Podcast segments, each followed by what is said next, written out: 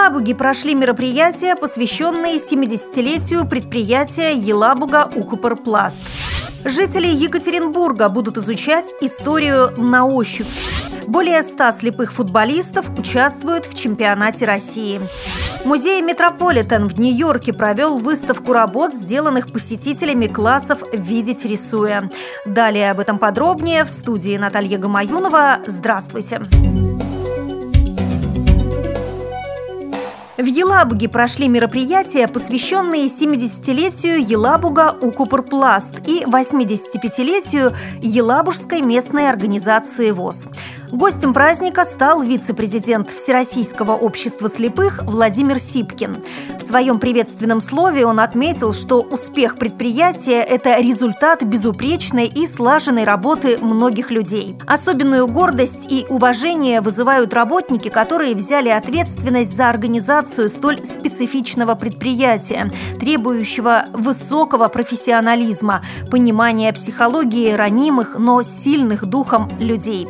Конец цитаты. Напомню, Елабуга Укупорпласт отсчитывает свою историю с октября 1943 года, когда впервые в Татарстане была организована учебно-производственная мастерская в целях создания рабочих мест и приобщения к труду инвалидов по зрению, ветеранов Великой Отечественной войны.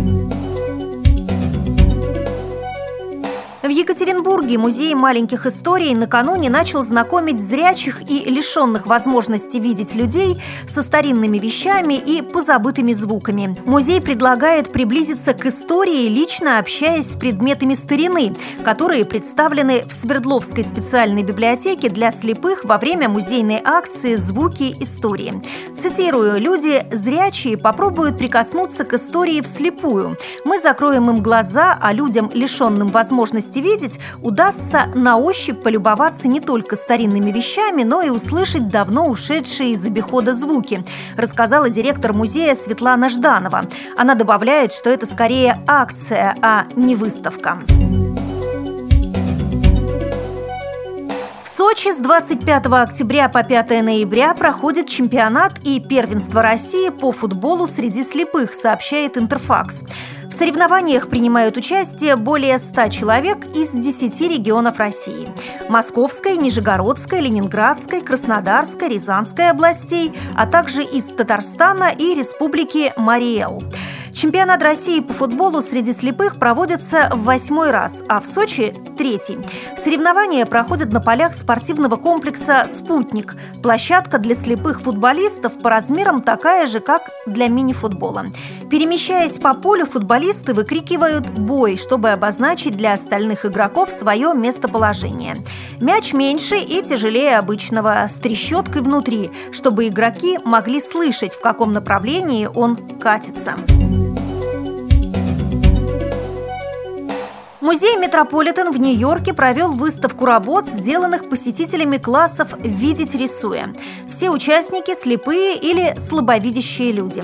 Рисунки художников с ограниченными возможностями здоровья вдохновлены экспонатами, которые им описывали зрячие экскурсоводы и к которым они могли прикасаться. Напомню, «Метрополитен» еще в 1908 году предоставлял посетителям инвалидные кресла, а в 1913 проводил лекции лекции для слепых детей из государственных школ. На сегодняшний день в музее по пятницам помогают посетителям с различными видами инвалидности знакомиться с искусством с помощью осязания, обоняния, музыки и вербального описания. В музее также проводятся специальные экскурсии для глухих посетителей. Как пишет «Нью-Йорк Таймс», вслед за «Метрополитен» и другие музеи США и Европы задались целью сделать искусство доступным для инвалидов. Многие Многие музеи устраивают выездные выставки, выделяют отдельные скульптурные залы для слепых и проводят занятия для детей с когнитивными нарушениями. При подготовке выпуска использованы материалы информационных агентств и интернет-сайтов. Мы будем рады рассказать о новостях жизни незрячих и слабовидящих людей в вашем регионе. Пишите нам по адресу новости собака ру. Всего доброго и до встречи!